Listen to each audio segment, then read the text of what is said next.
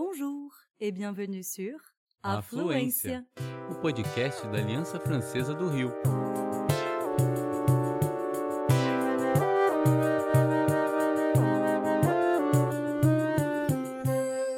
Você está ouvindo En français, s'il vous plaît. dicas e tudo o que você sempre sonhou em saber sobre francês.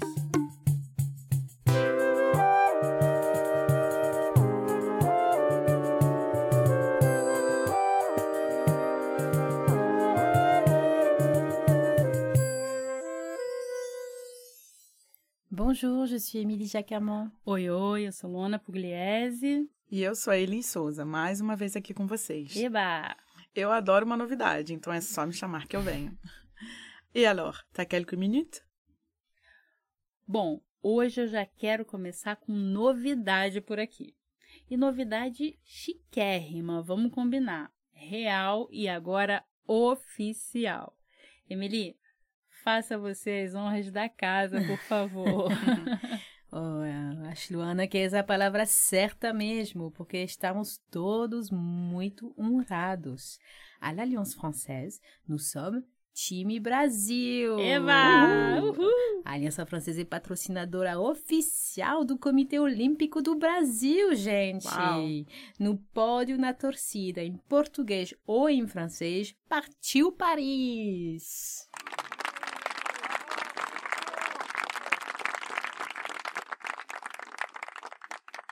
E falta bem pouco, né? Contagem regressiva.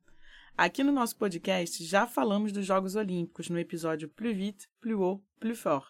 Na verdade, falamos sobre esporte de um modo geral e foi bem legal. Mas acho que vale falar sobre algumas novidades de Paris 2024. É, vale mesmo. Por exemplo, serão os primeiros jogos em que vão ser compensadas as emissões de gás carbônico. Os primeiros com paridade de gênero entre participantes, os primeiros que se comprometem a proporcionar plena acessibilidade. Pois é, a grande verdade é que os Jogos Olímpicos e Paralímpicos têm tudo a ver com singularidade, mas ensina cada vez mais sobre diversidade também. Uhum. On apprend pas mal de choses sur la diversité. É claro que muito precisa ser feito para garantir equidade e a visibilidade que atletas e para-atletas como um todo merecem. Mas você sabia que em Paris 2024, dos 10.500 atletas, há 50% de mulheres? Uhum. Bom, os Jogos de Pequim 2022 chegaram perto, hein, com 40%, 45% de atletas de gênero feminino. Mas essa vai ser a primeira edição do maior evento esportivo do mundo com paridade numérica de gênero nas competições. Isso aí. Ainda falando em mulheres, talvez você já tenha visto a mascote dos Jogos de 2024. Não? Bom, se não viu, você vai ver bastante nos próximos meses. Dessa vez, nada de animal, como aconteceu em mais de 60% das edições. Agora são chapeuzinhos vermelhos. Calma, eu não estou falando daquela personagem clássica da história que você conhece, que foge do lobo mau. Não é ela, não. On parle pas ici du petit chaperon rouge. Mas esse chapéu também carrega muita história. Ele está associado a Marianne, a personificação dos valores da República Francesa. Ah, eu estou adorando esse mascote, essa mascote. Marianne usa em sua cabeça uma espécie de gorro vermelho chamado barrete frígio, le bonnet frigien. Essa espécie de touca foi usada por revolucion- revolucionários em inúmeras batalhas históricas. Ele é um símbolo de civismo e por isso também conhecido como bonnet de la liberté. As mascotes se chamam frige, uma menção direta ao tal gorro vermelho e ao ideal de liberdade. Mais francês e mais revolucionário, impossível. Verdade. Verdade. Paris 2024 promete revelar muito. Já pensou nos cenários em que as competições vão ser realizadas? Olha, vai ser lindo. Ah, vai. É, é claro que ainda vamos falar muito sobre o assunto, inclusive em sala de aula.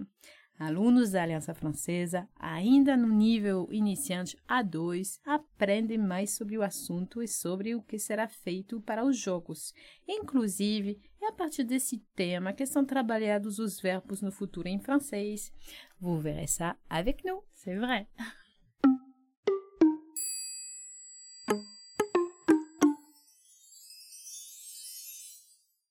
Falando em aprender e ensinar francês, que é uma das nossas missões nesse podcast e na vida, chegou a hora de apresentarmos a vocês mais uma expressão idiomática para enriquecer seu repertório. Dessa vez foi a Ariane que dividiu com a gente a expressão favorita dela. Preste atenção, ela vai falar em francês, mas a gente vai te explicar melhor logo em seguida. Salut, moi je m'appelle Ariane et mon expression préférée c'est mi figue mi raisin. Et c'est quand on parle du caractère d'une personne ou d'une situation qui est un peu mitigée, un peu ambiguë, euh, un peu en demi-teinte. C'est euh, bien, mais en même temps c'est pas super. C'est mi figue mi raisin. Ela escolheu a expressão mi figue, mi raisin. Já tinha ouvido essa? Dizer que alguém é meio figo, meio uva, é mais uma das expressões extraídas do universo da gastronomia e usado para descrever alguma coisa ou alguém. Isso mesmo. A gente pode usar para explicar que alguém se comporta de maneira ambígua, sabe? Que ela expressa uma mistura de satisfação e descontentamento. Por exemplo, você saiu de uma entrevista de emprego sem conseguir identificar se deu certo, se não deu certo, porque o comportamento do recrutador foi mi figue, mi raisin. Je suis allée à l'entretien, mais je ne sais pas s'il m'embauchera. Sa réaction était mi figue, mi raisin. Hum. Outro exemplo. Você está lendo ou ouvindo a previsão do tempo e descobre que o dia vai ser ensolarado, mas com períodos de nuvens densas. Une journée mi-figue, mi-raisin s'annonce entre passage nuageux dense et large éclaircie. Isso aí. Pegou? Mas por que essas duas frutas? Essa é uma expressão que remonta a um passado longínquo e que sofreu muitas variações de significado. Isso aí. No século XIV, os figos e as uvas eram, eram as frutas secas preferidas durante a quaresma, que, o que explica o fato de terem sido usados juntos, juntos nessa expressão. Acontece que as uvas passas, com seu sabor mais doce e suave e com preço mais elevado, eram muito mais procuradas do que os figos, que eram comuns e baratos. Além disso, dizem que os mercadores coríntios que transportavam as uvas juntavam a elas pedaços de figos secos. Eita! Desde então, esta expressão traduz uma situação, uma pessoa ambígua. Ah. Isso aí. Aí a gente ficou aqui procurando uma equivalência legal para essa expressão que te fizesse memorizar mais fácil e achamos uma ótima, a primeira. Nem fede, nem cheira. Não é nem bom, nem ruim. Eu pedi ajuda aos universitários e achei outra que se encaixa bem. Meio barro, meio tijolo. Achei ótima. Ainda tem a ideia de metade, como na expressão mi figue, mi raisin. Boa, né? Muito boa. Boa. Meio barro, meio tijolo. E aí, Elis, a gente te perguntou também qual é a sua expressão favorita em francês. Eu adorei sua escolha. Pode contar para quem está nos ouvindo? Claro. Bom, a minha expressão favorita é ce n'est pas ma tasse de thé. Hum, Eu sou uma pessoa que gosto muito de coisas específicas, então é uma expressão que eu uso bastante. Certo. Não é minha xícara de chá. Hum. Quando dizemos c'est pas ma tasse de thé, estamos usando uma expressão que foi pura e simplesmente traduzida do inglês. It's not my cup of tea. Na verdade, ela passou a assumir a forma negativa em 1920. Antes disso, existia apenas a expressão It's my cup of tea, para expressar interesse ou prazer. Verdade. a hora do chá é sagrada em Inglaterra. Aham. É, às 5 da tarde, o ritual recomeça diariamente. Sabia que os britânicos bebem, em média, 3 xícaras por dia? Caramba. São mais de 2 quilos de, de, de chá por ano. Nossa. Apesar do consumo de chá na França ter aumentado bastante nos últimos anos, ainda está longe do que bebem os, os vizinhos. Ah, É, é? acho que Aí aqui a Bra- gente é mais team café. Ah, não, aqui chá é quando tá doente. Ah, eu não sei. Eu sou Tim Chá. Eu amo, amo Eu chá. também. Enquanto os franceses usam a expressão ce n'est pas ma tasse de thé para explicar que uma pessoa não gosta ou que ela não é boa fazendo alguma coisa, ela assume formas diferentes a expressão em outras partes do mundo. Por exemplo, os alemães preferem dizer essa cerveja não é minha. Hum, muito bom. Na Espanha eles dizem esse não é um santo da minha devoção. E no Brasil a gente prefere não é minha praia. Ou seja, cada um na sua especialidade.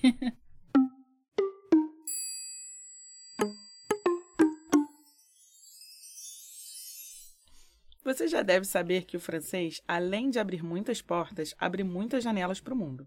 Inclusive, o presidente francês Emmanuel Macron lembrou no seu discurso do dia 21 de junho lá no Palácio do Élysée, Le Palais de l'Élysée, que abre aspas, La langue française n'appartient pas à la France et aux Français. Ele disse que a língua francesa não pertence à França e aos franceses. Exatamente. Isso porque o mundo francófono, como a gente sempre mostra por aqui, vai muito, mas muito além do Rio Sena, do Château de Versailles. Aliás, Macron disse também que esse é um tesouro formidável. C'est un trésor formidable. A gente por aqui concorda com isso. Nosso podcast tem até um episódio intitulado Vive la francophonie. Você já ouviu? Hum. Esse discurso de exaltação da diversidade em um contexto de tanta relevância se deu por um motivo muito especial. Verdade. Os 140 anos da criação da primeira Aliança Francesa, que foi lá em Paris, e que hoje é presente em 135 países. Chiquérrimo! Somos 830 alianças francesas pelo mundo, sabia? Temos orgulho em fazer parte dessa história. É verdade.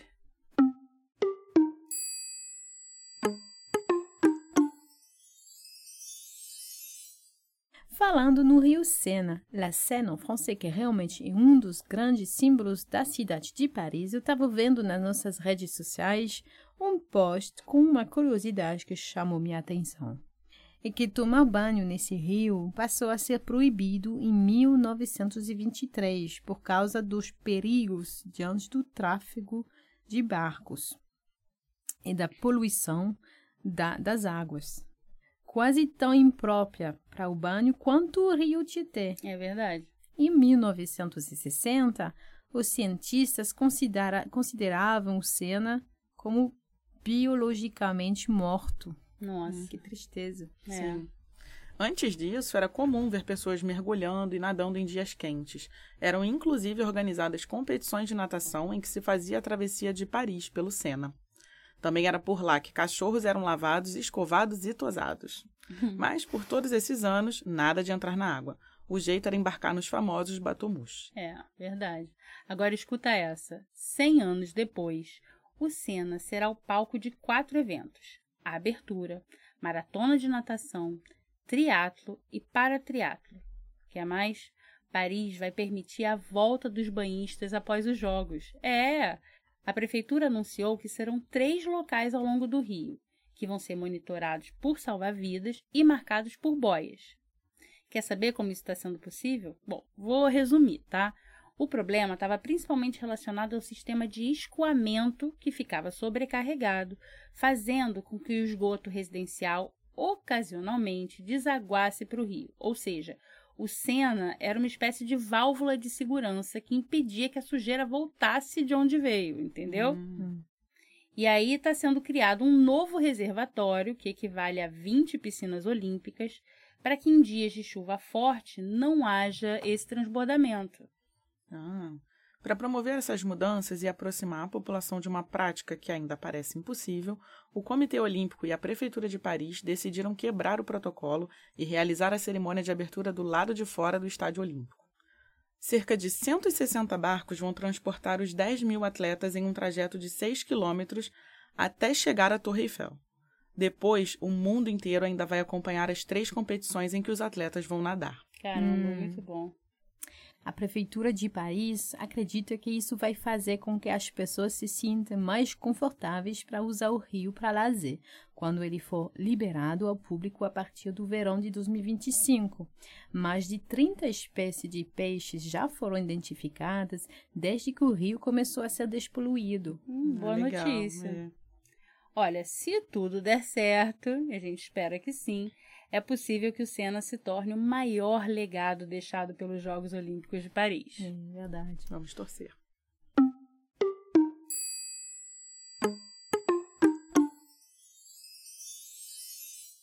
E voilà! Você ouviu mais um episódio de En Français s'il vous plaît, da Aliança Francesa do Brasil, a Fluência. E agora você já sabe, né? Para não perder os próximos episódios ou encontrar esse conteúdo mais rápido, clica em seguir, que já fica tudo salvo na sua biblioteca para facilitar. C'est simple comme bonjour. Au revoir! À bientôt! À la prochaine!